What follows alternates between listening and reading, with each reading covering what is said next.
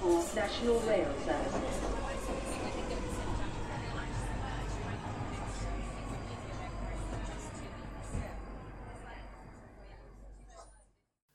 Bine te-ai găsit în stația Londra. Eu sunt Manuel Cheță de la manuel cheța punct com și tu asculti podcastul Un român în Londra.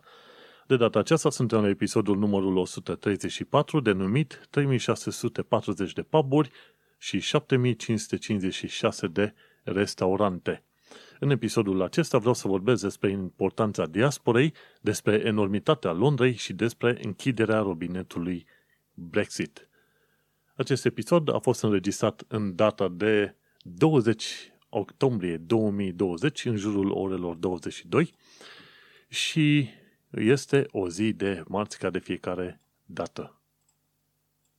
Înainte de orice, vreau să pomenesc faptul că podcastul de față este parte a Think Digital Podcast Network. Mă găsești pe Podbean, iTunes, Spotify, pe radio punct com, radioul românilor din Marea Britanie, și pe YouTube. Să nu uit, melodia de fundal ce auzi în podcast este Weightlessness și a fost creată de Daniel Birch în albumul Ambient Volumul unu de pe free music archive punct org. Până una alta, până să intru în subiecte, nu uita să participi la crowdfunding-ul pentru acte fizice pentru europeni. Mai sunt numai trei zile și doar treisprezece mii din treizeci de mii s-au strâns. Până la urmă, fiecare liră contează, participă și tu și ajută la campania asta pentru ca europenii să aibă acte fizice prin care să-și dovedească reședința. Nu uita, când mai e nevoie, intră pe R A N D H pe Facebook ca să te ajute cu chestiuni de muncă și cu chestiuni legate de settled status. Și bineînțeles, dacă ai tot felul de întrebări legate de settled status, nu uita să intri pe canalul de YouTube numit Settled Q A și acolo ai tot felul de materiale în limba română, engleză și romani. Și cam atâta despre informațiile de interes public până acum. Pentru cei ce se întreabă de ce fac înregistrările astea de podcast pe la ora zece și ceva seara, ei bine, să nu uităm că înainte de a face înregistrarea de podcast pentru podcastul Un Român în Londra, fac înregistrarea de podcast Tehnocultura împreună cu Vlad Bănică. Pentru cei ce nu știu, Vlad Bănică este podcasterul de la diasporacast punct com și cumva ne-am întâlnit, am discutat la un moment dat pe chestiuni de tehnologie și am văzut că ne place tehnologia suficient de mult încât să și vorbim despre ea. Mașini electrice, ecologie, roboți, A I, internet, ce vrei tu, Tehnocultura Podcast. Pe, îl găsești pe tehnocultura punct com. Și dar fiindcă este un podcast mai mare și mai dificil de lucrat la, la el, prima oară înregistrăm podcastul Tehnocultura în, în doi, fac editarea, uploadez pe Podbean, după care încep să fac editările și înregistrarea pentru podcastul de Londra. Podcastul respectiv are cam o oră jumate cel puțin, câteodată ne ducem la o oră și cincizeci de minute. Adevărul este că pe cât de multe subiecte vrem să discutăm, bineînțeles, timpul nu, ne ar, nu ne-ar ajunge, ca să zic așa, ne-am putea întinde liniștit pe la vreo trei ore, dacă nu mai mult. În fine, important este un podcast destul de lung în care discutăm despre tot felul de subiecte care ne interesează, bineînțeles, tot ce înseamnă chipuri, electron, internet, ce vrei tu, calculatoare, noi discutăm despre lucrurile respective. Și tocmai de aceea, înregistrarea podcastului se face puțin mai târziu. Oricum, cei mai mulți oameni care ascultă podcastul ăsta, îl ascultă pe iTunes și, de fapt, ascultă a doua zi, adică în ziua de miercuri. Așa că, chiar dacă întârzii puțin cu vreo două spre trei ore înregistrarea podcastului de față, important este că, până la urmă, primești materialul, să zicem, în ziua, în ziua potrivită. În ziua de marți, eu practic am două joburi. Am jobul de zi care se termină la cinci jumate, șase și după aia de la șapte până la douăsprezece noaptea am jobul de podcaster, de broadcaster, podcaster, cum vrei să îi spui tu, cu înregistrarea a două episoade de podcast. Și, dacă toate treburile merg bine, poate ajungem și la un al treilea podcast, mai micuț, dar legat de gaming. Nu se știe încă, dar sunt în discuții cu cineva la un moment dat și mâine, poimine, ne putem trezi cu o rețea de podcasting în diaspora. Până una alta, hai să continuăm cu treburile obișnuite, respectiv podcastul Un Român în Londra. Și am pus titlul ăsta mare, trei mii șase sute patruzeci de puburi și șapte mii cinci sute cincizeci și șase de restaurante sunt în Londra. Am am citit articolul de pe Wired și am rămas mască, zece mii de localuri în Londra. Bineînțeles, Londra are un diametru de vreo cincizeci de kilometri și are o suprafață de cât o mie șapte sute de kilometri pătrați. Într-adevăr, ai loc, ai unde pune atâtea pub-uri și atâtea restaurante, dar numărul este de-a dreptul enorm. Dar până să discutăm de enormitatea Londrei, hai să discutăm despre subiectul important al zilei, numit importanța diasporei. Eu, cum ascult diasporacast punct com destul de des, adică la fiecare episod, Vlad a vorbit în episodul aniversar despre importanța diasporei. În cel mai nou episod de podcast, el a întrebat de ce este diaspora importantă. Și a făcut un episod aniversar pentru că este un an de zile de când Diaspora Cast există pe apele, pe valurile internetului, ca să zic așa, și în episodul acesta explică de ce fenomenul migrației românilor în afara țării, de ce este diaspora importantă, câteva, să zicem, declarații sau interviuri ale unor oameni din diaspora și, bineînțeles, am înțeles că vor mai fi câteva episoade legate de importanța diasporei în viitor. Așadar, hai să întrebăm și noi foarte bine de ce este diaspora importantă. De cele mai multe ori auzi tot felul de discuții în asta pe online legate de românii care au fost plecați. Românii care sunt în țară se uită când la românii care au plecat din, din România ca la ei, un alt grup. Să nu uite că până la urmă românii plecați sau românii care stau sunt aceiași români, fac parte din aceeași nație.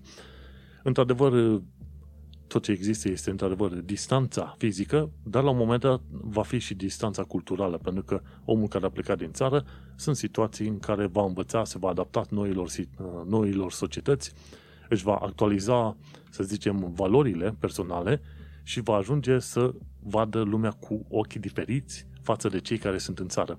Nu odată am văzut comentarii de genul ăsta, cei care sunt în țară cumva îi condamnă pe cei care au plecat, bă, că ați plecat și ne-ați lăsat de vraiște, ca să zicem așa.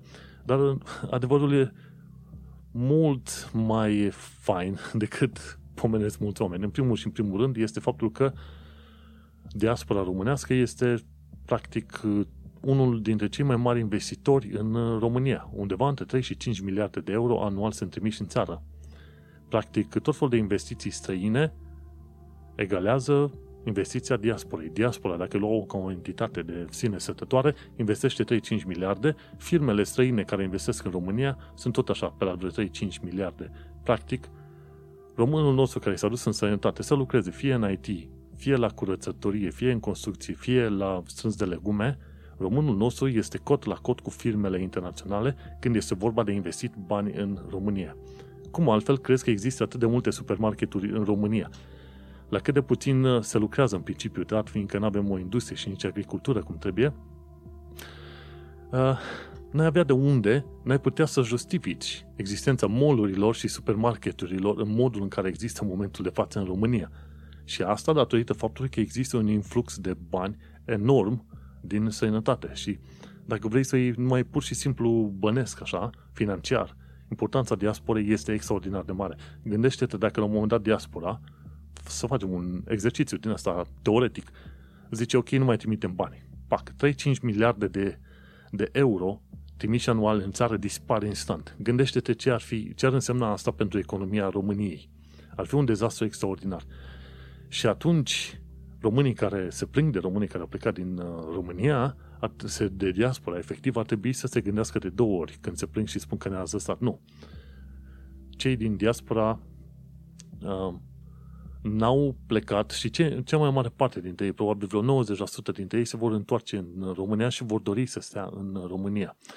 Chiar dacă procentual vorbim, avem aproape cea mai mare rată de emigrație din lume, aproape cea mai mare, uh, pe perioada de pace, de exemplu. Cu toate astea, o bună parte dintre românii plecați vor să se întoarcă în țară, chiar dacă ar fi să se întoarcă la bătrânețe, de exemplu. Și mai că mi-ai plecat în Spania, eu vrea înapoi la bătrânețe, când este la pensie, vrea să stea înapoi în România. Și asta e cazul multor, multor oameni. La un moment dat, unii dintre români se realizează în sănătate, își fac o carieră, eventual își deschid o firmă, două, alte chestii, ăia vor sta mai mult în sănătate. În schimb, marea majoritate se vor întoarce în țară după ce au strâns bani și au cumpărat un apartament și așa mai departe. Așadar, trebuie să gândești când de cele mai multe ori, când spui că diaspora a părăsit țara, este un lucru cât se poate de fals. În afară de faptul că vin mulți oameni să, dacă nu-și cumpără apartament în țară, măcar cheltuie niște bani când vin din străinătate. Și chiar turismul ăsta contează extraordinar de mult pentru că aduce, bineînțeles, bani în țară. Și dacă ar fi să te uiți, chiar și numai din aspect financiar, toată România ar trebui să zică bine mersi și să se bucure de faptul că există români care pleacă din țară și trimit bani în, în, înapoi. Gândește-te pe de altă parte, poți să te uiți la modul în care, de exemplu, oamenii plecați dincolo au fost expuși unor culturi diferite, tehnologii diferite, societăți diferite, în principiu mai avansată, în principiu, și care, când vin înapoi în țară, spun, băi, vreau și eu o țară ca afară.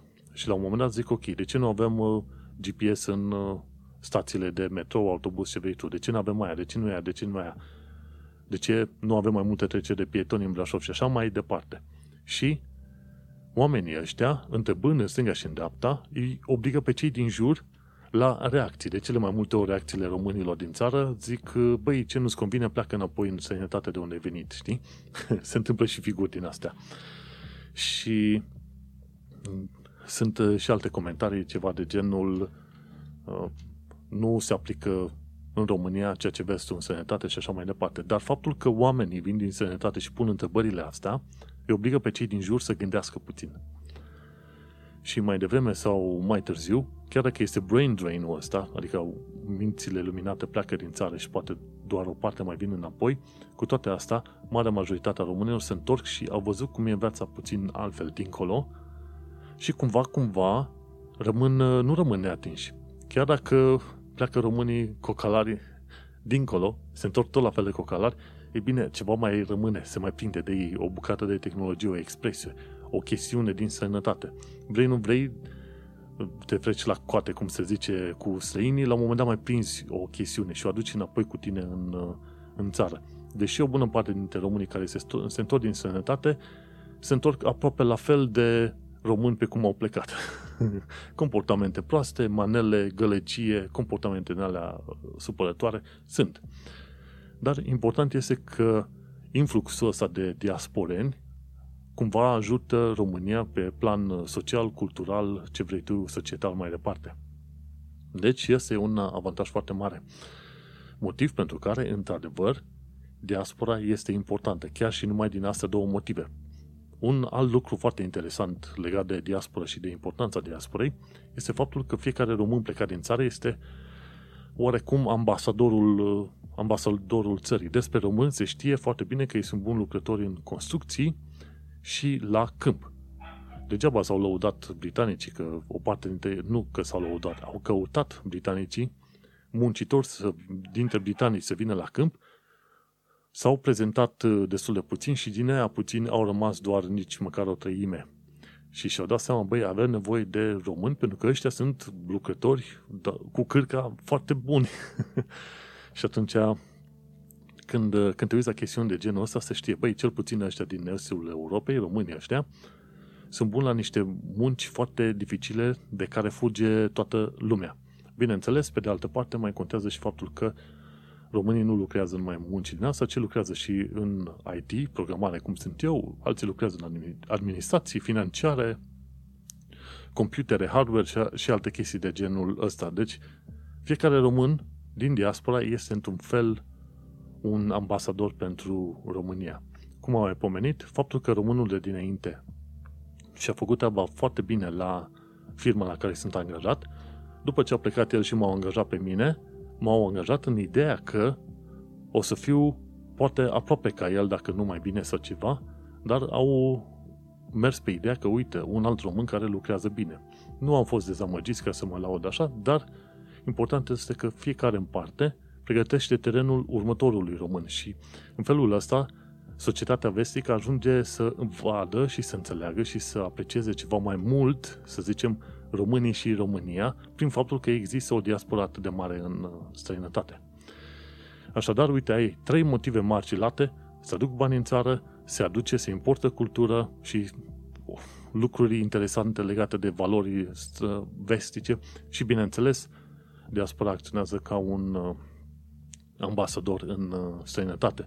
Din toate punctele astea de vedere și din multe altele, bineînțeles, diaspora este un bun de valoare extraordinar de mare și cu ocazia asta mă miră faptul că avem doar cât patru-cinci parlamentari în total pentru toată diaspora. Când ar trebui să se gândească foarte bine că diaspora ar trebui să fie mult mai bine reprezentată în Parlamentul României. Dar asta este o altă discuție. Vrei să afli mai multe despre importanța diasporei? Du-te pe manuel cheța punct com în show notes. Acolo am pus primul link, este importanța diasporei, care duce la diasporacast punct com.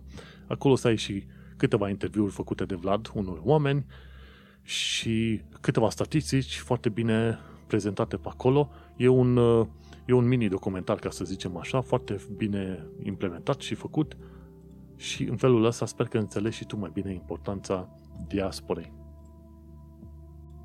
De la un lucru foarte mare, adică diaspora românească, ar fi undeva patru-cinci milioane de români, mergem la un alt lucru foarte mare, numit Londra.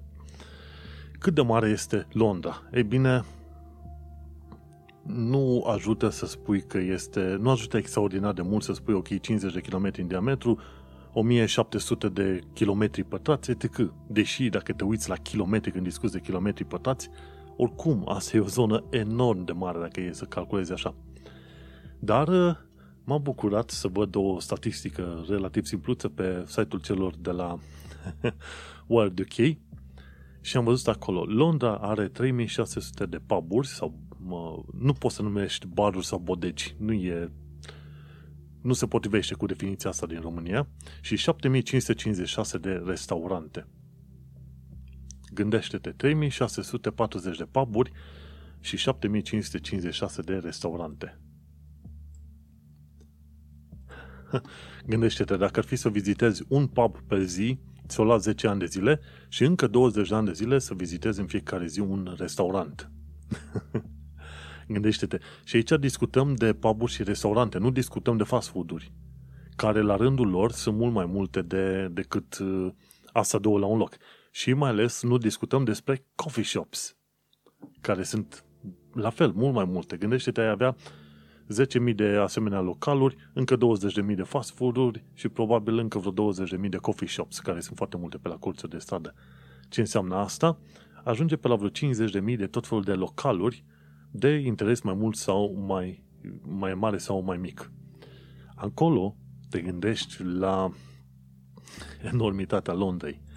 La un moment dat am venit cu partenera din, de la Shard către Kidbrooke, în zona asta unde stau, și n-am putut să venim tot drumul pe jos, dar ne-a luat undeva pe la vreo oră jumate de la Shard până la Lewisham și pe aia de acolo a trebuit să luăm autobuzul. În mod normal ne-ar fi luat două ore și jumătate de mers pe jos din Shard până în zona Kidbrooke. Și aici discutăm de zona trei, cam așa ceva. Gândește-te că ți-ar lua undeva pe la vreo unsprezece-douăsprezece ore să mergi dintr-un colț al Londrei până în celălalt, în linie dreaptă, pe cât de drept ai putea duce. Să mergi cu mașina îți ia cam vreo două ore jumate spre trei ca să mergi dintr-un colț în altul. Cred că nici... Nu, se vede mult mai mult. Gândește-te că așteptând cu trenul și mergând cu metroul, îți ia, poate să-ți ia liniștit vreo două ore, dintr-un cap în altul. Să zicem că iei Northern Line din uh, sud de tot, de la Morden, și te duci până sus în Edgeware. Ți-a luat cam uh, cel puțin o oră jumătate cu Northern Line. Și încă, acolo unde sunt stațiile astea terminus, în sud, Morden și nord Edgeware, unde e Burnt Oak sau Little Romania, în zona aia, în nordul Londrei, încă nu ieși chiar la marginea Londrei, gândește-te, și totuși îți ia cam o oră și jumătate cu metroul. Și atunci îți dai seama, cu mașina că mergi pe deasupra, probabil îți ar liniști trei-patru ore, semafoare și ce vrei tu mai departe. Asta înseamnă un oraș enorm. În Brașov, în cincisprezece minute, nici atâta, în zece minute, dacă prinzi verde, te-ai dus din zona Bartolomeu, în partea aia altă, Vanguard trei, până în zona asta la altă Dârste, cum ieși înspre Predial.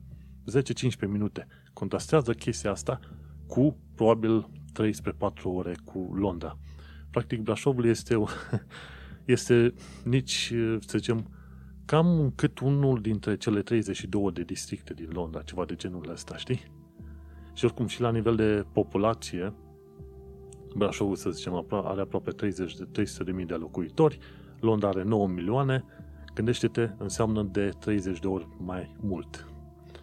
Asta înseamnă să ai un lucru mare. Practic, ai gândi cumva să iei poate întregul județ, întregul județ Brașov și jumătate din el să fie ocupat de către un oraș. Bineînțeles, Londra este atât de întinsă, încât cumva este considerat un fel de parc enorm sau o pădure enormă.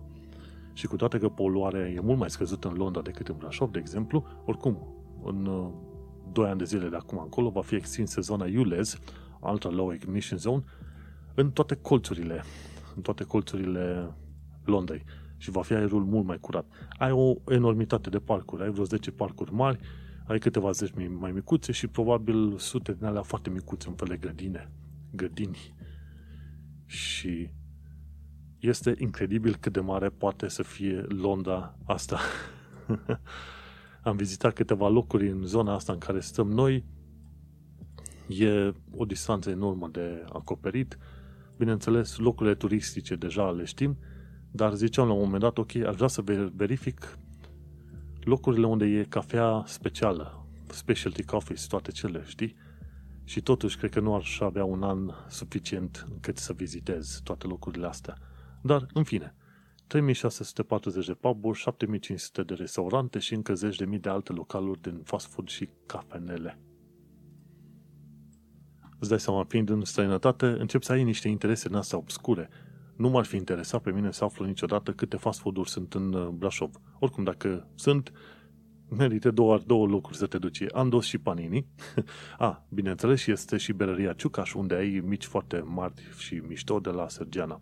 Și, bineînțeles, mai țineam minte unul sau două fornetiuri și o covrigărie, două de pe acolo. Cam asta e tot. Plus vreo două, trei restaurante din alea, știi? La Ceaun pe Vice și cam atâta. Și atât. Dar nu mă interesa enorm să știu, ok, câte restaurante, câte ce. Dar gândește-te că, având o statistică în asta despre Londra, îți dai seama cât de mare este. Și mergem mai departe. Vreau să discut despre închiderea robinetului Brexit.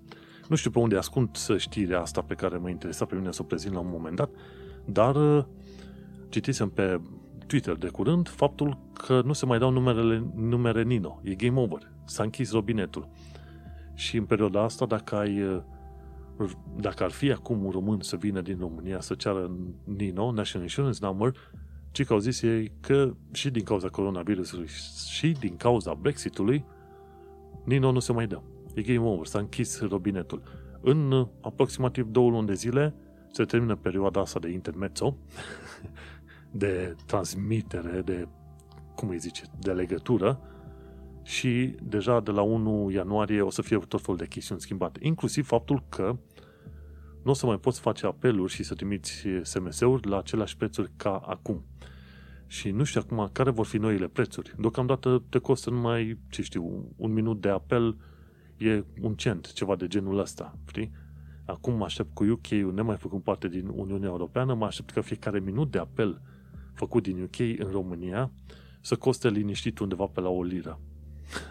Cum era înainte, te costa un, un minut o lire sau ceva de genul ăsta, enormitate de bani, știi? Și dacă vrei să vorbești în România din U K, o să te vezi nevoit să cumperi cartele din alea de la Lebara, de exemplu, care să-ți permite să dai telefon în sănătate. Că nu o să meargă să folosești nici roamingul de la Digi, de exemplu, cum l-am eu, pentru că o să coste enorm de mult să dai un telefon în România. Sau traficul de date. Deocamdată telefonul de Digi, am două telefoane, pe cel de Digi îl țin pe post de telefon fix, în caz că mă sună cineva din România și atât. Dar va costa enorm odată ce trecem în noul an, așa că ai grijă mare când vrei să dai telefoane, uite-te la trei U K, Verizon, E E, O doi și alte firme astea de telefonie, ca să afli care vor fi noile prețuri când se închide robinetul ăsta cu Brexit-ul. Și e, e pe bune și sunt șanse foarte mari să fie no deal Brexit. Chiar dacă este no deal Brexit sau un soft deal sau ce vrei tu, oricum este un târg prost și probabil că în următorii unu doi ani de zile vom avea ceva de furcă cu chestiunea asta până când toată lumea se stabilește cu settled status și până când și firmele și băncile înțeleg chestiunea asta cu settled status și cu verificările digitale. Vor fi unu sau doi ani de zile destul de enervanți pentru ăștia ca mine, care ar trebui să-și ia settled status la anul și mai apoi cetățenia după aia. Dar vorba aia, gândește-te că am mai povestit de atâtea ori, primul mare pas pe care l-ai făcut în viață a fost faptul că ai plecat din țară. Faptul că trebuie să mai treci printr-o perioadă de intermezzo, cum am zis, de interpunere sau cum de legătură, faptul că trebuie să mai faci acte, faptul că trebuie să mai plătești niște bani încolo și încoace, este o chestiune pe care o faci. Pentru că, nu, pasul mare a fost făcut. Așadar, este doar o supărare de moment, vom trece și pe de asta și probabil în zece ani de zile ne vom aduce aminte și vom zice, ok, a fost supărător, dar noi ăștia care am plecat din țară suntem învățați cu stresul, cu chestiunile supărătoare, mergem mai departe și ne vedem, să, zice, să zicem, liniștiți de viață. Oricum, cei mai mulți dintre români, în mod sigur, au, dacă nu au settled status sau măcar pre-settled status, și câțiva ani de zile vor mai sta prin zonă să lucreze și mai apoi să trimită bani în țară. Oricum, chiar dacă sunt oameni care nu sunt deciși să stea ad infinitum în U K, eu zice, sfatul meu general este să-și ia settled status, să aibă rezidență permanentă și apoi poți să pleci din țară timp de unu, doi, trei ani, pe aia te întorci în U K și ai voie să mai lucrezi, să-ți vezi alte chestii și pe aia iarăși vin în România și tot așa. Deci ar fi mai bine, nu te lăsa în baza unui pre-settled status, când doi ani de zile expiră. Dacă ai plecat din țară din U K doi ani, ai expirat. Așadar, orice se întâmplă, chiar dacă vrei să te întorci în România și nu știi care sunt planurile de viitor, ia-ți settled status, ca măcar în termen de cinci ani să te poți întoarce și să poți lucra, să înveți, să faci orice fel de alte chestiuni. Și, nu, ideea generală este că cu cât sunt mai mulți români aici, cu atâta va fi mai bine pentru România în țară. Cam atât am avut de zis pentru secțiunea de radio a acestui podcast. Prima secțiune de vreo jumătate de oră este ascultată la radio punct com.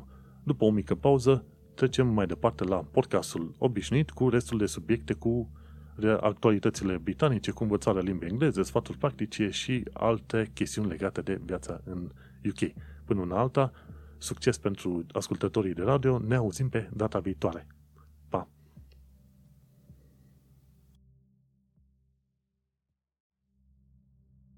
Și, dragi oameni, cum ați petrecut voi de COVID? Adevărul e că începe să mă supere din ce în ce mai mult statul ăsta forțat în casă, dar mai mult mă supără nu faptul că mă obligă cineva să stau în casă, ci nesiguranța asta. Și din cauza faptului că nu vreau să mă îmbolnăvesc în niciun fel, prefer să stau închis în casă și ies odată la câteva săptămâni. Bineînțeles, nu stau la apartament, stau la casă, pot să ies în curte afară, liniștit, nimeni nu mă închide, dar COVID-ul ăsta cumva ne, ne obligă să fim închiși în cușca noastră. Vorba aia.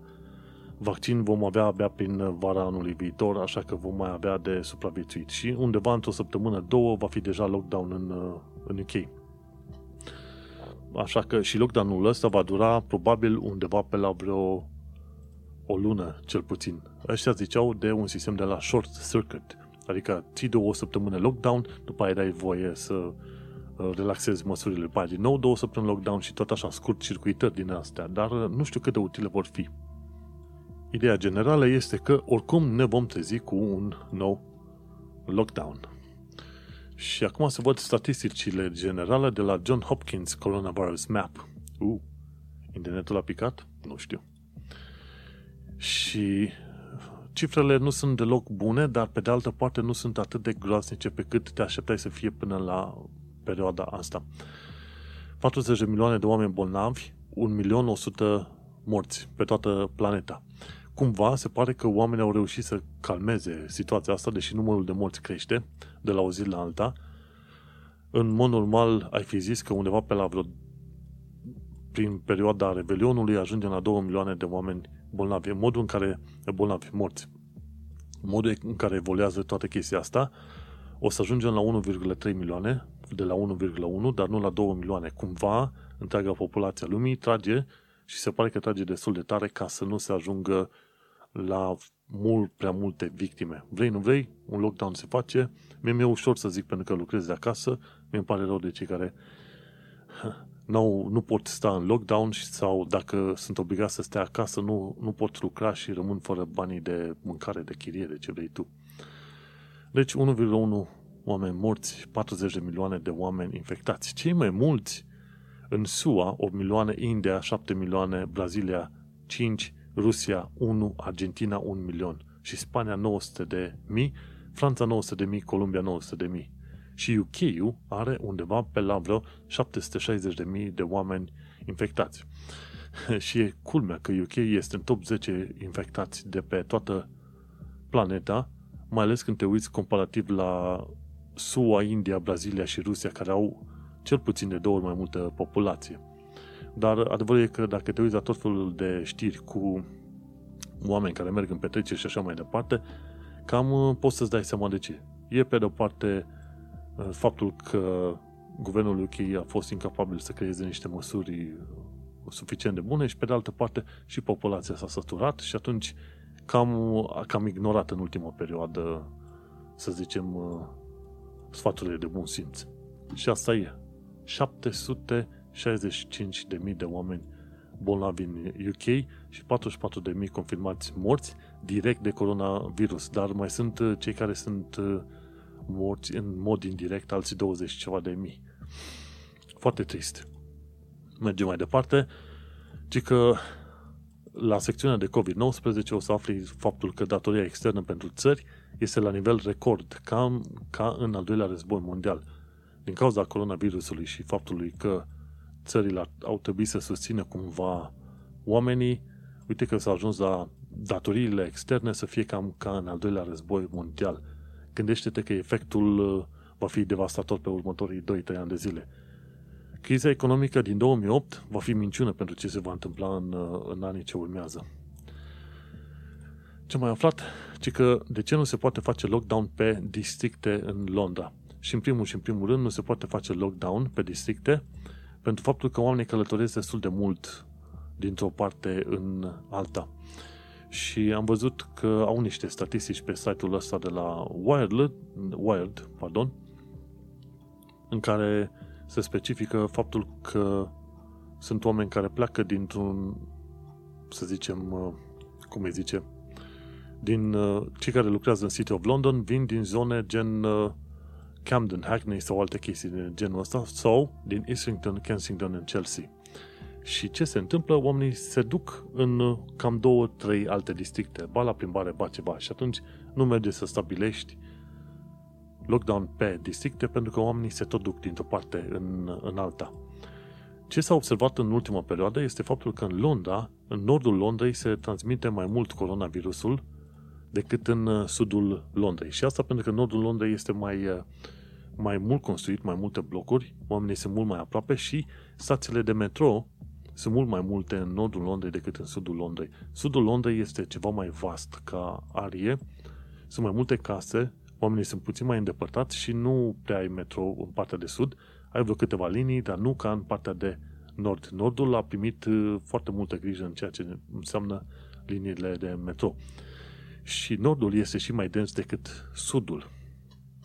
Și s-a observat că, într-adevăr, sunt mai mulți oameni bolnavi de coronavirus în nord decât în sud.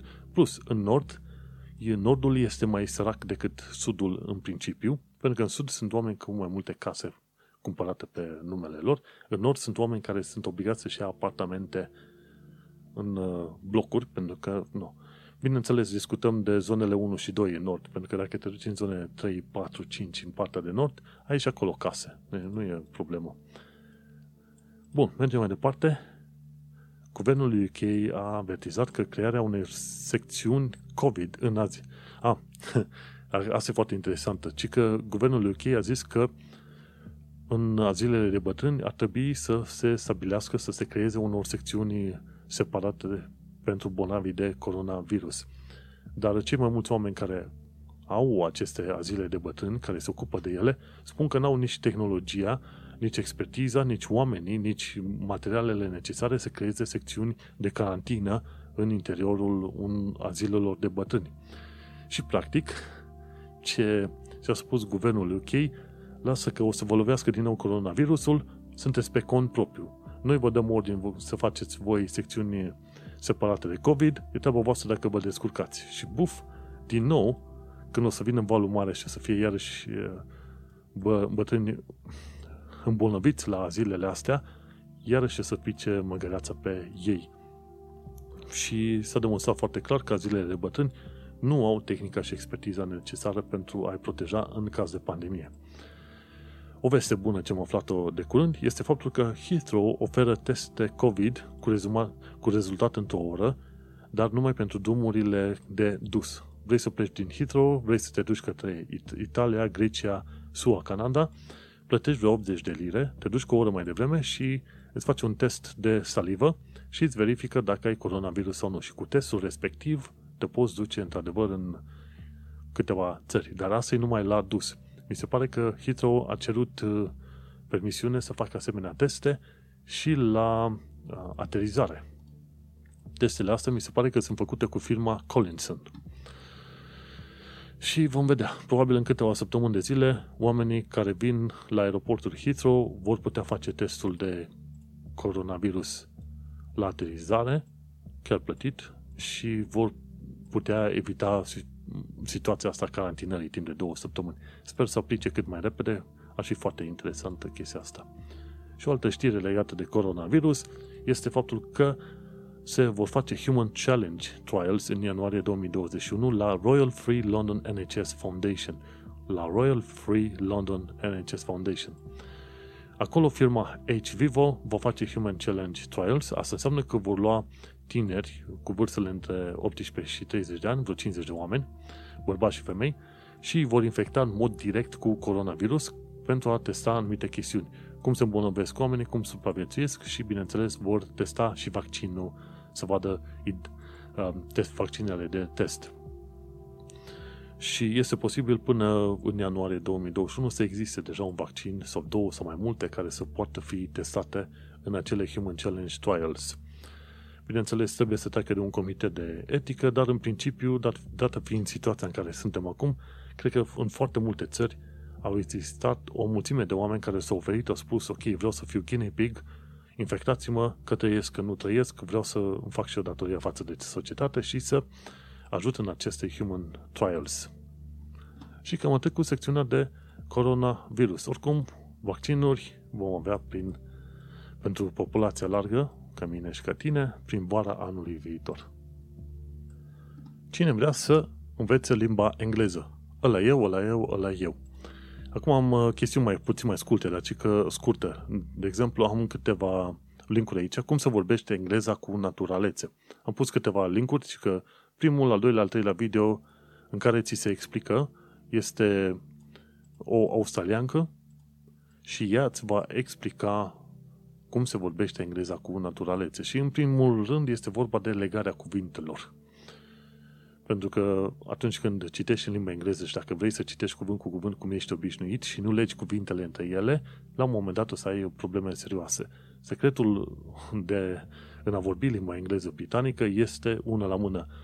Să nu pronunți anumite, să știi când nu, nu se pronunță anumite litere.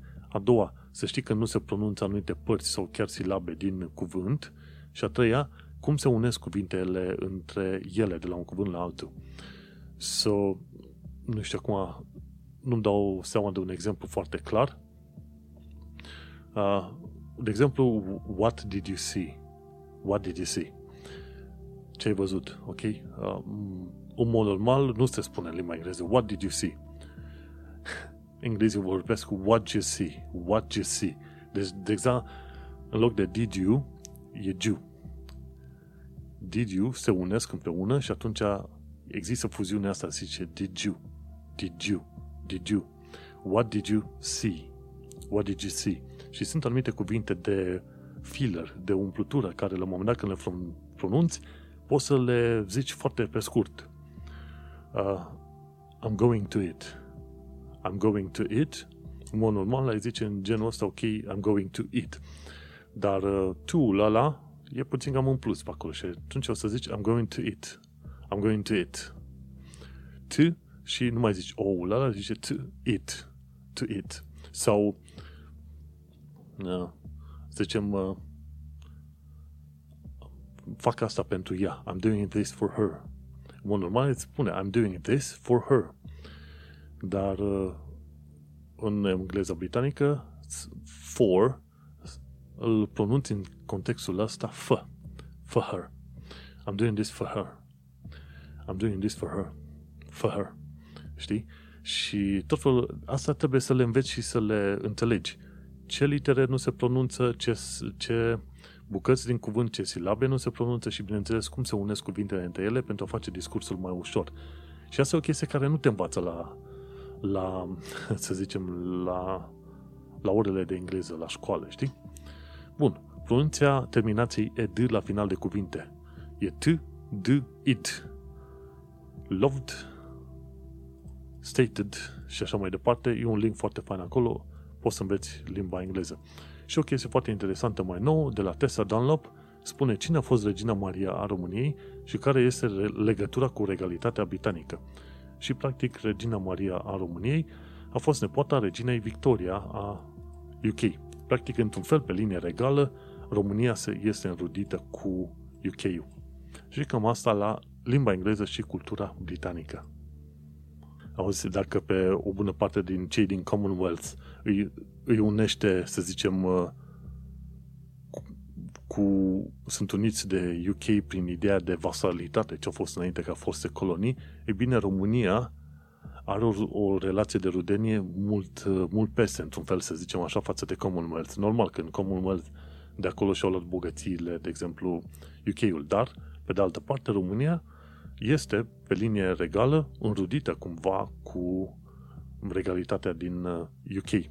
Și este un lucru foarte puțin știut și când încep să le spui unora din Commonwealth, da, da, știi că nepoata reginei Victoria a fost regina noastră acolo, se uită lung la tine, nu știau treaba asta, știi? Chiar se uită lung. Hai să mergem cu alte chestiuni mai departe, ci că informații practice. De exemplu, dacă vrei să plătești un tenancy deposit, este o limită de cinci șase săptămâni. Nu poate să-ți ceară cineva să plătești un tenancy deposit pentru șase luni, de exemplu. Am pus un P D F acolo care îți explică niște chestii. Și la fel, un alt sfat practic, de pe site-ul gov punct u k, nu este voie să se ceară dovada de settled status până la finalul lui iunie două mii douăzeci și unu. Cine cere dovada de settled status, aia înseamnă că este un, un nesimțit și un prost ordinar. Mergem mai departe, pe site-ul gov punct u k slash get coronavirus test poți să comanzi un test COVID. Dar cred că se poate comanda și test privat, ca să zic așa. Și de la anul, costul pentru apelurile în U E va fi mult mai mare. Deci asta e o chestiune pe care va trebui să o înțelegi foarte bine. Mergem mai departe la viața în străinătate, la secțiunea asta care în principiu are chestiuni destul de optimiste, să zicem așa. De exemplu, de la Alexandru Ciobanu de pe YouTube, am aflat cum este viața de student în Londra. Cică a început, s-a mutat anul ăsta în Londra, Alex, Alexandru Ciobanu, și este student undeva pe la Universitatea Greenwich. Bravo lui! Succes! Bă că altcineva, un alt român, numit That Johnny, a făcut niște filme în care povestește ce trebuie să știi când te muți în Londra și unde găsești chirii faine și cu ce, anumite zone explicate. Este un alt film din asta, video explicativ, este foarte bun și sper că te va ajuta, ca să zicem așa, în genul ăsta. Altă chestie, uite că am găsit și un canal de YouTube, Andreea și Alina, sunt cuplu gay, românce în Londra și ele explică cum este viața și cât costă chiria. Au un curaj foarte mare pentru că în, își exprimă în mod public dragul una de alta și, bineînțeles, Londra este locul în care îți poți manifesta libertatea într-un mod, în mod deschis și este foarte frumos. Mergem mai departe. Vizită la Eltham Palace. A lady din London a făcut o vizită la Eltham Palace, care e undeva prin zona asta în care suntem noi, și este un palat art deco, făcut cu arhitectură de prin anii douăzeci spre treizeci, foarte descriptivă, într-un fel, a spune, foarte, cu foarte multe detalii, ca să zic ceva de genul ăsta. Bun, dacă vrei să fii cum este să, dacă vrei să vezi cum este să fii șofer pe Bakerloo Line, trebuie să instalezi jocul Train Sim World să-ți iei extensia pentru Bakerloo Line și înveți cum să șofezi linia de metrou Bakerloo. Este foarte interesantă filmarea asta și detaliile în filmul ăsta. Bun. Și pentru cei care ar fi interesați să se mute în New York, Herbie Barr, tipul ăsta care face tot felul de filme legate de, de New York, explică sfaturi pentru mutatul în New York și sunt tot felul de chestii legate de accesul la metrou, la, un, la o mașină de spălat vase și tot felul de chestii astea care, în principiu, sunt valabile și pentru Londra. Așa că ai avea timp destul de mult de petrecut în link-urile pe care ți le-am dat eu la secțiunea Viața în străinătate. Dacă ai sugestii legate de viața în străinătate sau articole sau ceva de genul ăsta, o reclamație, orice vrei tu, nu uita să îmi trimiți un comentariu pe manuel cheța punct com. La un, unul dintre show notes o să fiu informat și atunci o să văd ce sugestii ai și tu, inclusiv sugestie de, să zicem, subiecte de dezbătut. Că în principiu ce, ce fac eu, am subiecte mari și apoi am știri în subiectele respective, prin care trec, să zicem, relativ destul de repede. Și hai să trecem la actualitatea britanică și londoneză. Cică, se, U K sărbătorește diversitatea britanică creând o monedă de cincizeci de pii, noi nouță, cincizeci de pence. Și moneda asta, plătești zece lire pentru ea, e o monedă comemorativă din argint cu valoarea nominală de cincizeci de pii, plătești zece lire și atunci eu am comandat și una. E bun. Îți iei câte o monedă din asta, o ții vreo treizeci de ani de zile și pe aia în treizeci de ani de zile o vinzi pentru câteva mii sau zeci de mii de lire. Asta în mintea mea de acum, care nu se pricepe la chestiune de colecționari, dar o dai zece lire acum și probabil o vinzi cu câteva zeci de mii de lire în, în treizeci de ani de zile de acum încolo. Nu știu. În fine, important e să primești, cum îi zice, moneda asta, dar să nu o scoți din uh, ambalaj. N-ai voie să scoți din ambalaj, pentru că atunci îi se strică val- garanție și valoarea sau alte chestii din asta, știi? Atunci important ar fi să nu să nu o scoți din uh, ambalaj. In stock, ceva de genul ăsta. Am luat și eu una, zece lire, nu e mare lucru, e foarte interesantă. Mergem mai departe. Sunt din nou proteste anti-lockdown. Este incredibil cum oamenii ăștia, și merg mai departe cu conspirații de cinci G și alte chestii, nu există coronavirus și așa mai departe. În fine, este foarte ciudat că găsești asemenea oameni și gândește-te, erau proteste anti-mască și în nouăsprezece optsprezece. Ce s-a întâmplat în nouăsprezece optsprezece se repetă acum la o sută de ani distanță. Și e trist că oamenii știu să citească, dar nu citesc. Sau știu să citească, dar nu, nu vor, pur și simplu, nu vor. Și mergem pe mai departe, ci că poliția va avea acces la datele celor care au primit rezultat pozitiv la testul COVID în sistemul Track and Trace. Deci, aplicația te anunță că trebuie să-ți faci test, îți faci test, ești pozitiv, ei, în momentul în care ești pozitiv, sistemul Track and Trace le permite polițiștilor să aibă acces la informația asta, inclusiv adresa ta, și atunci te poți trezi cu poliția la ușă să te verifice, să te întrebe dacă te carantinezi, așa cum se prevede prin, prin legislație legată de îmbolnăvirea cu coronavirus. Mergem mai departe. Saint Pancras folosește roboți pentru curățirea stației de tren. Are vreo doi roboți, unul se numește EcoBot cincizeci și celălalt U V D Robot cu ultraviolete. Și în ideea de a nu îmbolnăvi oamenii sau a chinui personalul care se ocupă de curățenie, roboții fac curățenie. E un fel de, sunt un fel de roboți din astea, din ăștia care îi mai vezi pe la tot fel de expoziții prin lume, dar uite că asta se întâmplă acum la Saint Pancras. Roboții își fac liniștiți de treabă, se duc singuri în mod autonom de colo-colo. Bun, de curând am aflat de ce sistemul de cinemauri din U K a picat așa de drastic. Gândește-te la Odeon, la Cineworld și așa mai departe. Ce am aflat de curând este faptul că sistemul de cinemauri din U K depinde de blockbustere în proporție de nouăzeci la sută. Dacă nu sunt blockbustere, cum ar fi trebuit să fie noul film James Bond. James Bond trebuia să fie rulat în primăvară, l-a mutat pe vară, pe toamnă și pe aia în două mii douăzeci și unu. Și pentru că l-au rulat în două mii douăzeci și unu, cinematografele n-au mai avut blockbustere pe care să le împingă, la înainte, să le pună la înaintare, așa că au trebuit să se închidă. Dar, și e, e un sistem de marketing destul de ciudat, sau de sales, sau cum vrei tu. Dacă cinemaurile depind în proporție de nouăzeci la sută de filme blockbuster, înseamnă că, uite-te ce se întâmplă, îți pierzi blockbuster-ul, ți s-au dus și banii. Există o serie cică de cinemauri mai micuțe, mai de familie, ca să zic așa, care prezintă filme evergreen și le pot da de un milion de ori, dar alea nu au așa de mare putere. Cel mai mult, lanțurile de cinemauri depind de blockbuster, se aducă pe oameni înăuntru. Dar gândește-te, până în vara anului viitor o să mai fie. Cred că după ce oamenii se vor putea, se vor fi vaccinat, cred că va fi ca o lume nouă-nouță, știi, ca cineva care iese închis, din închisoare după mult timp, știi? Hai, în fine. Ce am mai aflat de curând este faptul că U K va folosi roiuri de drone pentru a patrula în granițele. E vorba de drone, din alea micuțe câte o mână.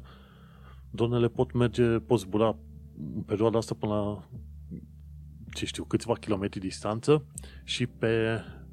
cu viteze de vreo, ce știu, treizeci, patruzeci, câteodată optzeci de km la oră. Dronele, într-adevăr, au ajuns la o performanță extraordinar de mare în momentul de față. Și U K vrea să folosească droiuri de drone pentru a patrula în zona Dover, de exemplu, și undeva pe la nordul Angliei, ceva de genul ăsta. E, trăim într-o lume interesantă. Ne-am născut pe vremea în care erau televizoare în alea cu tub, tub catodic, cu vidat enorm de mare, și acum am ajuns în perioade în care dronele patrulează granițele unei țări și în cincizeci de ani de zile de acum încolo o să te poți duce pe lună să bei o cafea. O cafea scumpă, e drept, dar poți să faci treaba asta. Trăim vremuri foarte interesante. Nu. Ce mai aflat de curând este că uh, uite, avem legat de ambasadori, avem și ambasadori negativi, că o româncă, Diana Dănescu, membra a Partidului Conservator, a făcut fraudă electorală la alegerile locale din mai două mii optsprezece. S-a prezentat drept membra a laburiștilor sau a verzilor și oamenii au semnat pentru laburiști sau verzi, dar de fapt ei semnaseră pentru conservatori și au fost prinsă cu mulți în sac și așa mai departe. Nu, avem și români care fac chestiunea asta, dar asta e vorba de zero virgulă zero zero unu la sută dintre români. Nici atâta, chiar mai puțin de atât. Ce am mai aflat de curând este că U K nu mai eliberează National Insurance Number pentru europeni. Gata, robinetul s-a închis, așa cum am spus mai devreme. Ce am mai aflat iarăși este că British Airways au, trebuiau să fie amendați cu o sută optzeci de milioane pentru furtul de date personale din două mii optsprezece, dar în, au scăpat mai ieftin și vor fi amendați cu douăzeci de milioane. Adevărul e că orice firmă care are acces la datele tale personale trebuie să facă tot posibilul să, să le protejeze, așa că niște amenzi mari și usturătoare trebuie date. Și încă două știri. Ce am aflat de curând este că șoferii nu mai au voie să folosească telefonul deloc, nici pentru a face poze și nici când stau la semafor. Înainte le era permis să stea pe telefon sau să facă poze la un accident sau ceva. Mai nou nu. Noua regulă îți, este, îți interzice să folosești telefonul sub orice motiv atâta timp cât ești la volan în U K. Și uite, o, terminăm cu o veste bună, o chestie mai pozitivă.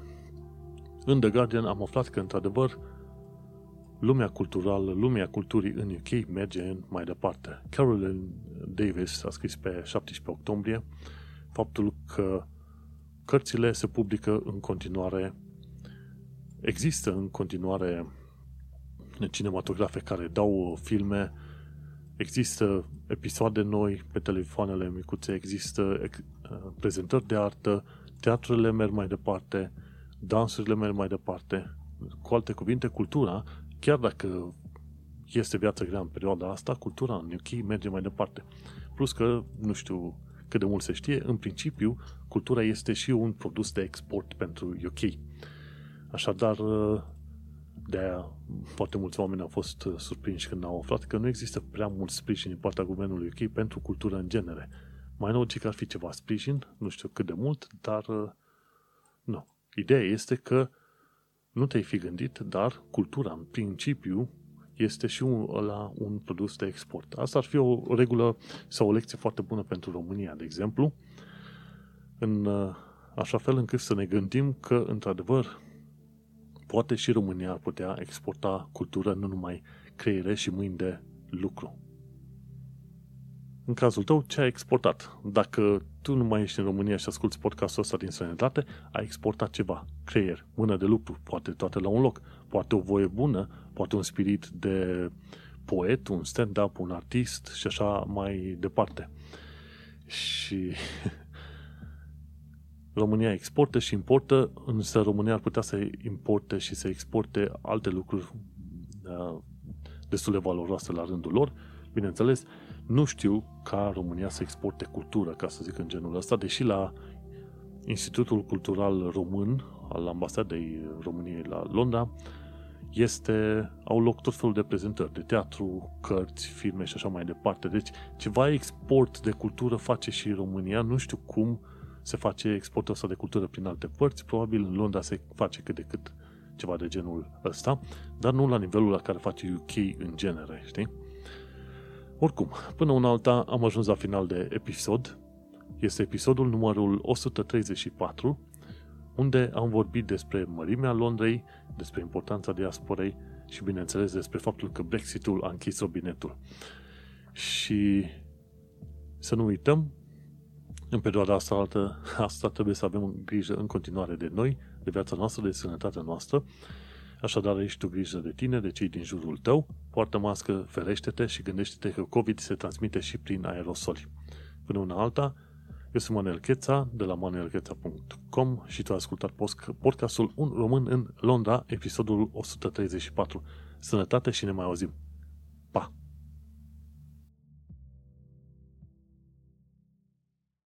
The next station is Balam. Change here for National Rail.